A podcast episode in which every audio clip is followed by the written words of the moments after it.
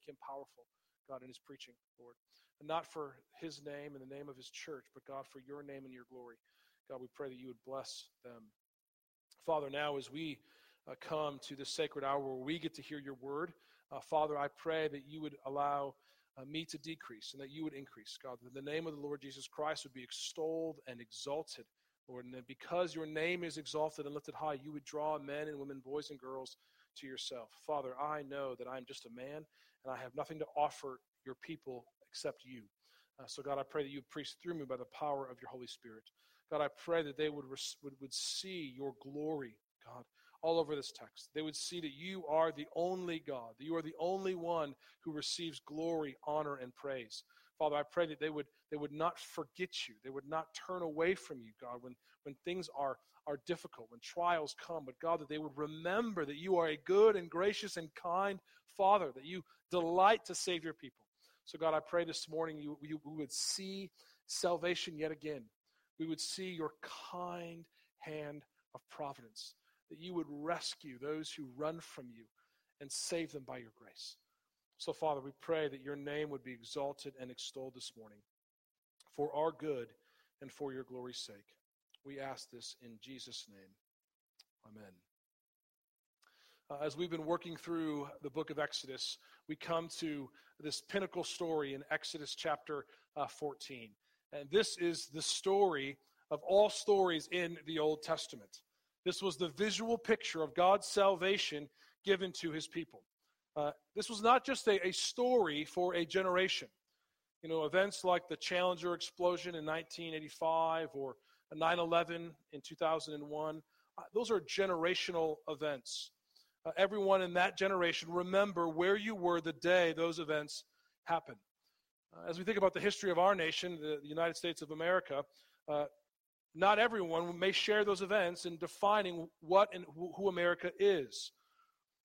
But everyone, when they talk about America, have to talk about the War of Independence from the British, the signing of the Declaration of Independence, and the drafting of the U.S. Constitution. You can't define the United States of America outside of the Revolutionary War and our key documents, as those events were so key to America's history. This event is key for the nation of Israel. The crossing of the Red Sea and the, the exodus from Egypt was the defining moment in the Old Testament. Israel could not be explained outside of this event. So, throughout the, the scriptures, you see the God, by the inspiration of His Holy Spirit, remembering these events to the people. So, in Deuteronomy chapter 11, verse 2, is, and consider today, since I am not speaking to your children who have not known or seen it, consider the discipline of the Lord your God, his greatness, his mighty hand, and his outstretched arm, his signs and his deeds that he did in Egypt to Pharaoh, the king of Egypt, and to all his land, and what he did to the army of Egypt, to the horses and to the chariots, how he made the water of the Red Sea flow over them as they pursued after you. Or Psalm 78 13. He divided the sea, he let them pass through it, and made the waters stand like a heap. Psalm 106, 8 through 11. Yet he saved them from, for his name's sake, that he might make known his mighty power. He rebuked the Red Sea, and he made it dry. He led them through the deep as through a desert. So he saved them from the hand of the foe and redeemed them from the power of the enemy. The waters covered their adversaries, not one of them was left. Isaiah 50, verse 2 Is my hand shortened that it cannot redeem? Or have I no power to deliver? Behold, by my rebuke I dry up the sea. Isaiah 51:10. Was it not you who dried up the sea, the waters of the great deep, who made the depths of the sea a way for the redeemed to pass over? I could go on and on and on. Throughout the Old Testament, there's a remembrance, a recalling of this event in Exodus chapter 14. This event defined Israel. The question is, will it define us? When we think of the Exodus story, the story of the people of God, we should ask ourselves, how should this event shape us? If you are a Christian here today, then the story of the Exodus is your story. It does not belong merely to ethnic Israel, but to true Israel, all who come to God through the Messiah. This story is our story. And I pray that you would make this story and the, the thing that it points to, the salvation that God offers in Christ, the key story of all our lives. That when people share the story of your life, they can't explain it outside of this story and what this story points to. So there's six questions I want to ask you as we draw out this text. The first, will you camp? Will you camp? We get that in verses 1 through 9. Look back with me in your Bibles, chapter 14, verses 1 through 9. Then the Lord said to Moses, Tell the people of Israel to turn back and encamp in front of Pi Hahiroth, between Migdol and the sea, in front of Baal Zephon. You shall encamp facing it by the sea. For Pharaoh will say to the people of Israel, They are wandering in the land. The wilderness has shut them in. And I will harden Pharaoh's heart. He will pursue them and I will get glory over Pharaoh and all his host, and the Egyptians shall know that I am the Lord. And they did so. When the king of Egypt was told that the people had fled, the mind of Pharaoh and his servants was changed toward the people, and they said, What is this we have done, that we have let Israel go from serving us? So he made ready his chariot and took his army with him, and took 600 chosen chariots and all other chariots of Egypt, with officers over all of them. And the Lord hardened the heart of Pharaoh, the king of Egypt, and he pursued the people of Israel, while the people of Israel were going out defiantly. The Egyptians pursued them, all Pharaoh's horses and chariots, and his horsemen and his army, and overtook them, encamped by the sea by Pi Hahiroth, in front of Baal Zephon. So God sends his people to camp in a very specific place, uh, right by the sea, so they would be trapped. They'd be bait for Pharaoh to chase them. Now, notice that, there's, there's two major themes throughout this section of Scripture. The first theme is glory. We see that right there in verse 4. I will harden Pharaoh's heart, and I will get glory over Pharaoh and all his host. So, as you read through this narrative, you have to see how God is going to give himself glory in his bringing Israel through this trial. Which makes us ask the question when the Lord leads you to places that you may not want to go, will you follow? Will you camp yourself, so to speak, in a place that doesn't make sense? Israel was said here to go out defiantly. They left vic- victoriously in Egypt. Remember how they how they left after the, the tenth plague? They say, You must leave, and when you go, plunder the Egyptians. Take with you gold and, and silver. They, they left victoriously, but victory in God's eyes was not yet complete. So before as we, we go through seeing God's victory here, let me just ask you is there something that the Lord is asking you to do? Is there somewhere the Lord is asking you to go that you have been hesitant to obey? You, you know that that thing that the Lord has been pushing you to, to do, to confess, and you have been resistant to obey. Well, if you notice right there in the end of verse 4, after God told them to encamp, it says, and they did so. The Lord is the one you can trust, even though in the midst of it it may not make sense. He may make you camp by a sea, but as you will see, He will bring salvation out of despair. The second question not only will you camp, but will you forget? Verses 10 through 12. Will you forget? So when Pharaoh, verse 10, drew near, the people of Israel lifted up their eyes, and behold, the Egyptians were marching after them, and they feared greatly. This was probably the fear of many of the Israelites while they were going along the way. Yes, we know that the Israelites were, were let go, and yes, Egypt said, Pharaoh said, yes, we could go. But what if they don't? What if they change their mind? So as they're walking in freedom, going towards the, the promised land, there's probably that thought in the back of their mind, what if Egypt pursues us? And all of a sudden they're there. They're, they hit a, a landmass of a sea in front of them. They can't go any further. They turn and they look, and behold, there is the Egyptian army. And they were gripped with fear. And look at what they, they did. And the people of Israel cried out to the Lord. Verse 11, they said to Moses, Is it because there were no graves in Egypt That you have taken us away to die in the wilderness? What have you done to us in bringing us out of Egypt? Is not this what we said to you in Egypt? Leave us alone that we may serve the Egyptians? For it would have been better for us to serve the Egyptians than to die in the wilderness. Beloved, this is the, the human, fleshly response when we face trials. When troubles tend to happen to fleshly people, we tend to do what? We turn our blame on people and on God. We blame them for our misfortune. Whether that's it's our boss, our children, our parents, our spouse, it's their fault my life is what it is. Now they cry to the Lord, usually that's a prayer, they're crying to the Lord, and yet they attack the leaders. We see this is pretty common when things go awry. Things get bad, and who do you blame? Well, you blame the one in charge the boss, the head coach, the president, the pastor. People tend to turn on the one they believe have, have led them in this situation. But in this case, throughout this whole narrative, what do you see? Who is the one leading the people? It is the Lord. Fire by night and cloud by day. The Lord is leading them. Let me just make a couple applications here. As I said, this is a the first. I, was, I would just make an app, a plea for those of you who are maybe governed by fear, worry, anxiety. Fear, worry, anxiety, all those things are natural to the human spirit. We see that right here, right? You're, you're being chased by a powerful army, right? And you have nowhere to go. The natural response is what? Is fear. What's going to happen? How much does fear and worry affect your life? God says, and the Lord Jesus says in Matthew chapter 6, says, Seek first the kingdom of God and his righteousness, and all these things will be added unto you. Therefore, do not be anxious about tomorrow, for tomorrow will be anxious for itself. Sufficient for the day is his own trouble.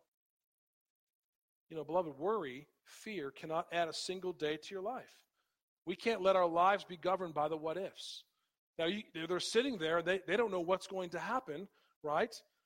But I think what we see here is that we can remind ourselves, as the, as the texts go on, that we can overcome fear by speaking truth to that fear.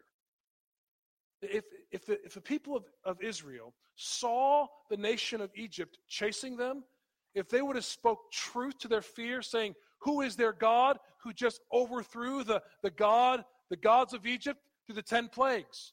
They wouldn't have been as afraid. But in the minute, in the moment, all they saw was their fear. What could potentially happen? When, when you are gripped with fear, anxiety, and worry, what you must do is remind yourself who God is. Remind yourself of the character of God, his steadfast love and compassion. And you speak that truth to that fear because you're going to have fear. If anyone says, stop being afraid, you just can't do that. You can't just snap your fingers and say, I'm not going to be afraid. I'm not going to worry. I'm not going to have anxiety. That's not realistic. But what you do in the face of that fear, in the face of that worry, in the face of that anxiety, you speak truth to it. And you say, God is more powerful than my fear. Because God is more powerful than that, that, that army that is chasing me. He's already proved it. And yet, He will prove it again. Now, secondly, let me just say this those of you who are in positions of leadership, whether you're a manager at, at work, overseeing people, you're a teacher in the classroom, you're a pastor, elder, deacon of a church, people react and turn against leaders in many ways, usually because of fear. They are afraid, they do not know what is happening or why it's happening, and sometimes they turn on you. This is the natural response of the human condition. Moses was doing what God told him to do, but the people did not always receive that with thankfulness. I pray that you would lead and love the people that God has given you to shepherd, even when they are attacking you and questioning you. If you know that you're following God's will, you just follow God's will. If you are unsure if you're following God's will when you're questioned, when you're challenged, what you do is you listen first, right?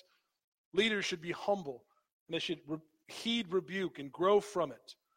But if you realize that people are motivated by fear, understand this is the nature of leadership. Sometimes you lead when people are trusting you, and sometimes you lead when people are afraid. That is the nature of leadership.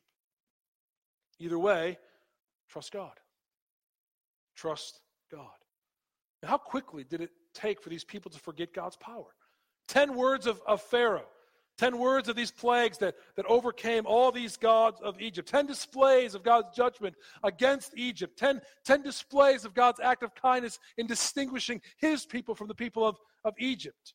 And after 10 times, God's people seeing again and again and again and again God's power of, of, of might and, and glory and grace, they're in a different situation. What are they, where are you, God?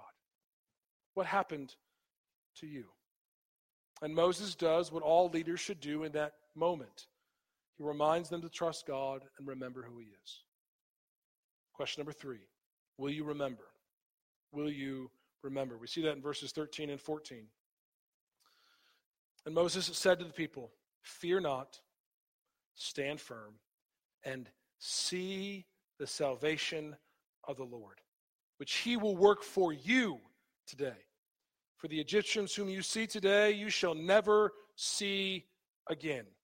The Lord will fight for you, and you have only to be silent. As I said, there's two major themes in this section. The first is God's glory, right, where He is going to be the one who's honored above all. Second theme is salvation. You see that that is the, the goal of this text. And really, glory and salvation in many ways is the theme of the entire Bible. God will bring glory to his name by bringing salvation to his people. God will bring glory to his name by bringing salvation to his people. That's the story of the Exodus. That is the story of the entire Bible. There's this insurmountable problem. There was, there was no hope. Things were bleak. There was no way an unarmed army could fight against the, the, the, the well equipped, powerful Egyptian army and their chariots. There was no way to go forward through the, through the Red Sea. This is a no hope situation, and God offers you these words. So if you are in a no hope situation, which we all have been in before, God offers this to you Fear not, stand firm, see the salvation of the Lord, for the Lord will work for you. This primarily is not about overcoming challenges in our life. This is primarily showing us the salvation that God brings through his servant. We cannot save ourselves. Salvation belongs to the Lord. The Israelites had Egypt behind them and the Red Sea in front of them. Unless the Lord showed up, they would be undone. Friends, we cannot save ourselves. We have our sins behind us and the grave in front of us. We cannot deal with either. Our sins lead us to the grave. The Bible says that we are dead in our trespasses and sins. There is no hope for us in ourselves. No matter how good we are and how much good we can do, we cannot erase our past sin. We cannot change our mistakes. One day, we will have to answer for all our sin, for all the wrong we've done. So if you're here today and you are, are, are one who has not yet put your faith in Christ, let me just ask you, how will you overcome your sin? Do you think that you even need to overcome your sin? Do you think that on the last day that the Lord will look at you and say, I know that you've committed a lot of sins. I know that you've done a lot of wrong, but I'm just going to ignore that. Come on into heaven. You know, I think if you ask most people, that's how they view God's forgiveness. But you know, it's, just, it's interesting. We don't think about that even about earthly justice. I mean, imagine a man robbing a bank, shooting a, a clerk in the leg, gets caught, pleads guilty for robbing the bank and, and shooting uh, the teller. All of it is seen on video. Imagine him standing before the judge, and the judge says, I know that you committed this crime. I know that you robbed this bank and you, you shot this teller, but I'm going to let you go. You don't have to pay for your crime. I mean, if, if, you, if you saw that situation, you would be enraged. Why? Because we know that in us there's an innate sense of justice. We want justice. We demand justice. We just don't want justice against us. We want mercy. We want God to overlook that. This is the beauty of salvation we see in this text. It says, See the salvation of the Lord, which He will work for you. He will fight for you. You have only to be silent. The Lord is going to bring salvation to you that you cannot bring to yourself. He will work for you, He will fight for you. We see this in the Exodus, and we'll see this exactly in the gospel of the Lord Jesus Christ. Jesus came to, to be with us, to fight for us. He came to work salvation for us. We had no hope. We were stuck in our sins, without God, without hope, trapped, hopeless. And God sent his servant, the Lord Jesus Christ, to bring us salvation. God sent a human to save humanity. Jesus lived a perfect life, died a sinner's death. He was dead and buried, but God raised him from the dead. God gave the world hope to cross over the, the Red Sea, which is the grave. We cannot cross over from death to life outside of Christ. This is why Jesus himself said, Truly, truly, in John 5, I say to you, whoever hears my words and believes him who sent me has eternal life. He does not come to judgment, but has passed or crossed over from death to life. So if you're here and you are not one who trusts in Christ, I pray that you would cross over from hoping in yourself to hoping in Christ. Because one leads to death and only one leads to life. The only way that you can deal with your sins is if someone pays that debt for you. That is the, the gospel of the Lord Jesus Christ. I pray that you would see the salvation that God is working for you today. You would turn to Him in faith. Now, if you're here and you are a believer, isn't this a wonderful picture? Right? Listen, we know that through tri- many trials and tribulations, we will enter into the kingdom of God. You know, in a room this size, there are many of you who are going through trials. Some of them are external trials, right? That people maybe know about. Maybe that's physical trials, financial troubles. Some of you have internal trials that nobody knows about. Severe depression, fear, sins that, that are weighing you down. But if you are a Christian in Christ Jesus, if you belong to him, remember Romans 8:32. He who did not spare his own son, but gave him up for us all, how will he not also graciously with him give us all things? He's given us salvation. That's their greatest need has already been met. We have crossed over from death to, to, to life. The Red Sea uh, of death has been parted, and we can walk through on dry ground. I can have joy today. I mean, I am sure, Paul says, that neither death nor life, neither angels nor rulers, nor things present nor things to come, nor powers, nor heights, nor depths, nor anything else in all of creation will be able to separate you from the love of God that is in Christ Jesus our Lord. Nothing. Why? Because of the Exodus. He's giving you a picture of his salvation. Will you remember? Not, not only will you remember, but will you actively trust, which is our fourth question. Will you trust? We see this in 15 through 31. Chapter 14, look at verse 15. The Lord said to Moses, Why do you cry to me? Tell the people of Israel to go forward. Lift up your staff, stretch out your hand over the sea, and divide it, that the people of Israel may go through the sea on dry ground. And I will harden the hearts of the Egyptians, so they shall go in after them. And I will get glory, again, glory over Pharaoh and all his hosts, his chariots, and his horsemen. And the Egyptians shall know that I am the Lord, when I have gotten glory over Pharaoh, his chariots, and his horsemen. It's kind of an interesting thing here because uh, the Lord kind of looks at Moses and says, Why are you talking to me? Enough's enough. Get up and move, right?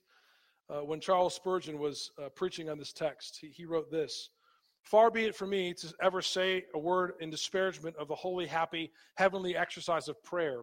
But, beloved, there are times when prayer is not enough, when prayer itself is out of season. When we have prayed over a matter to a certain degree, it then becomes sinful to tarry any longer. Our plain duty is to carry our desires into action. And having asked God's guidance and having received divine power from on high, to go at once to our duty with any, any longer, no longer uh, deliberation or delay.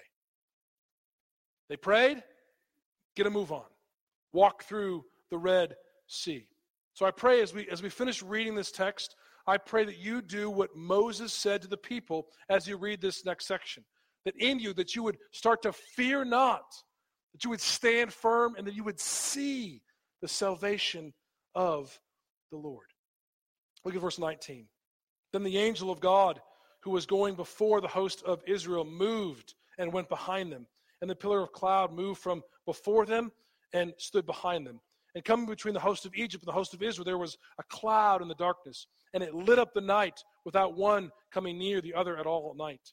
Then Moses stretched out his hand over the sea, and the Lord drove the sea back by a strong east wind all night and made the sea dry land, and the waters were divided. And the people of Israel went into the midst of the sea on dry ground, the waters being a wall on to them on their right hand and on their left. The Egyptians pursued and went in after them in the midst of the sea, all Pharaoh's horses, all his chariots, and his horsemen. In the morning watch, the Lord in the pillar of fire and the, of cloud looked down on the Egyptian forces and threw the Egyptian forces into panic, clogging their chariot wheels so they could they drove heavily. And the chariots said, Let us flee from before Israel, for the Lord fights for them against the Egyptians. Then the Lord said to Moses, Stretch out your hand over the sea, that the water may come back upon the Egyptians, upon their chariots, upon their horsemen. So Moses stretched out his hand over the sea, and the sea returned to its normal course when the morning appeared. And as the Egyptians fled into it, the Lord threw the Egyptians into the midst of the sea. The waters returned and covered the chariots and the horsemen of all the host of Pharaoh that had followed them into the sea. Not one of them remained. But the people of Israel walked on dry ground through the sea, the waters being a wall to them on their right hand and on their left. Thus the Lord saved Israel that day from the hand of the Egyptians. And Israel saw the Egyptians dead on the seashore. Israel saw the great power the Lord used against the Egyptians. So the people feared the Lord, and they believed in the Lord and his servant Moses. You see right there at the end? The Lord saved Israel. The Lord saw the great Israel saw the great power the Lord used against the Egyptians. So the people feared the Lord and they believed in the Lord and his servant Moses. Now, when you see this text, all you see is God's handiwork all over it. The Lord is in charge here, and the Lord is showing his glory. So we see that right there in verse 19. It says that the, the angel of the Lord who was going before the host of Israel moved behind them. The Lord himself, the angel of God, representing this pillar of uh, this pillar in the cloud is moving behind them to, to defend them from the Egyptians. Then God sends an east wind, which is interesting. This is what one pastor uh, says. He says, if you have a good sense of your Bible, you may hear echoes of creation story and the flood in Noah's day. The Hebrew word ruach can be translated wind, spirit, or Holy Spirit. Remember the word ruach, which that word we see here, wind, spirit, hovering over the, over the depths in Genesis 1. In Genesis 8 1, in Noah's day, God made a wind, a ruach, blow over the earth, and the waters subsided. Here we again have a divine ruach, an east wind, blow through the Red Sea. Then, just at creation, dry ground appears out of a watery mess. Now, here's what he says Why is this significant? Why does it matter? Because the Red Sea event is seen as yet another of God's creative acts. He made the world, separate the waters from the waters, so that the dry land would appear. Then, because of sin, he destroyed the world. Then, remaking the world in a way after Noah's day, he sent another wind to separate the waters from the water so that dry land would appear. Now, in the Exodus, the third time we see it already in Scripture, it's as if God is creating once again a new people, a new nation, a new land, a new day. When the divine wind blows, separating waters from waters, dry land appears.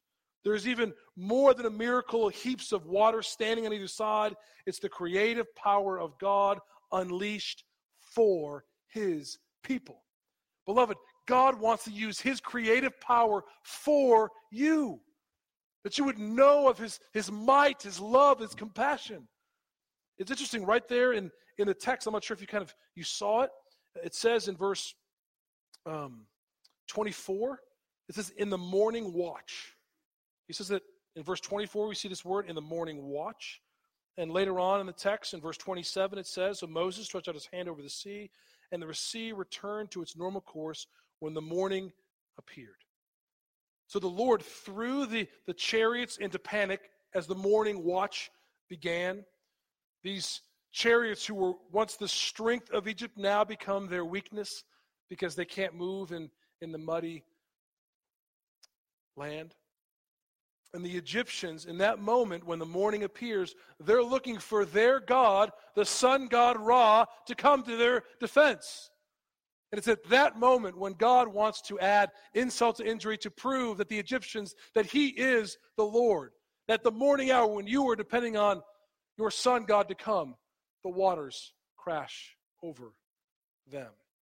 Because salvation belongs to the Lord and no other. The Lord saved Israel that day from the hand of the Egyptians, and Israel saw the Egyptians dead on the seashore. Israel saw the great power that the Lord used against the Egyptians, so the people feared the Lord. They believed in the Lord and his servant Moses. Don't miss this. That his servant Moses is key. God gave victory to Israel through his servant. This is how the Lord works salvation. He did it through Moses, and he will do it through one who is greater than Moses, the Lord Jesus Christ. Salvation belongs to the Lord. Now, when you see this, when you see salvation come upon God's people, what should your response be? The only natural response is to sing. Will you sing? Will you sing? It's a sad day when the church doesn't sing. There are a lot of reasons I think people don't sing today. It may be poor melody in the music, you don't like the tune. Uh, but I think more often than not, we don't sing because we're not moved to sing. We're not moving to, to sing of what God has, has done. Do you have that song of salvation in your heart that you cannot wait to belt out what God has done for you in Christ? I will glory in my Redeemer. Hallelujah, our great God. God's grace is greater than our sin. Do you just wells up in you, holy, holy, holy, what God has done for you? Well, this is what happened to Israel. After they saw this salvation, they sang. And I want you to see what they sang. They sang of God's mighty deeds and mighty works. Chapter 15. Then Moses and the people of Israel sang this song to the Lord, saying, I will sing to the Lord, for he has triumphed gloriously. The horse and his rider he has thrown into the sea. The Lord is my strength and my song. He has become my salvation. This is my God, and I will praise him. My Father's God, and I will exalt him. The Lord is a man of war. The Lord is his name. Pharaoh's chariots and his horse, his host, he cast into the sea. His chosen officers were sunk in the Red Sea. The floods covered them. They went down to the depths like a stone. Your right hand, O Lord, glorious in power. Your right hand, O Lord, shatters the enemy. And the greatness of your majesty, you overthrow your adversaries. You send out your fury, it consumes them like stubble. At the blast of your nostrils, the waters pile up, the floods stood up in a heap. The deeps, the depths congealed in the heart of the sea. The enemy said, I will pursue, I will overtake, I will divide the spoil. My desire shall have its fill of them. I will draw my sword, my hand shall destroy them. You blew with your wind. The sea covered them. They sank like the mighty waters. Who is like you, O Lord, among the gods? Who is like you, majestic in holiness, awesome in glorious deeds, doing wonders? You stretched out your right hand, the earth swallowed them. You have led your steadfast love the people whom you have redeemed. You have guided them by your strength in your holy abode. The peoples have heard, they trembled. Pangs have seized the inhabitants of Philistia. The chiefs of Edom, dismayed, trembling, seizes the, the leaders of Moab. All the inhabitants of Canaan have melted away. Terror and dread fall upon them because of the greatness of your arm. They are still as stone. Till your people, O Lord, pass by. to the people pass by whom you have purchased. You will bring them in and plant them on your own mountain. The place, O Lord, which you have made your abode, the sanctuary, O Lord, which your hands have established. The Lord will reign forever and ever. And when the horses of Pharaoh, with his chariots and his horsemen, went into the sea, the Lord brought back the waters of the sea upon them, but the people of Israel walked on dry ground in the midst of the sea.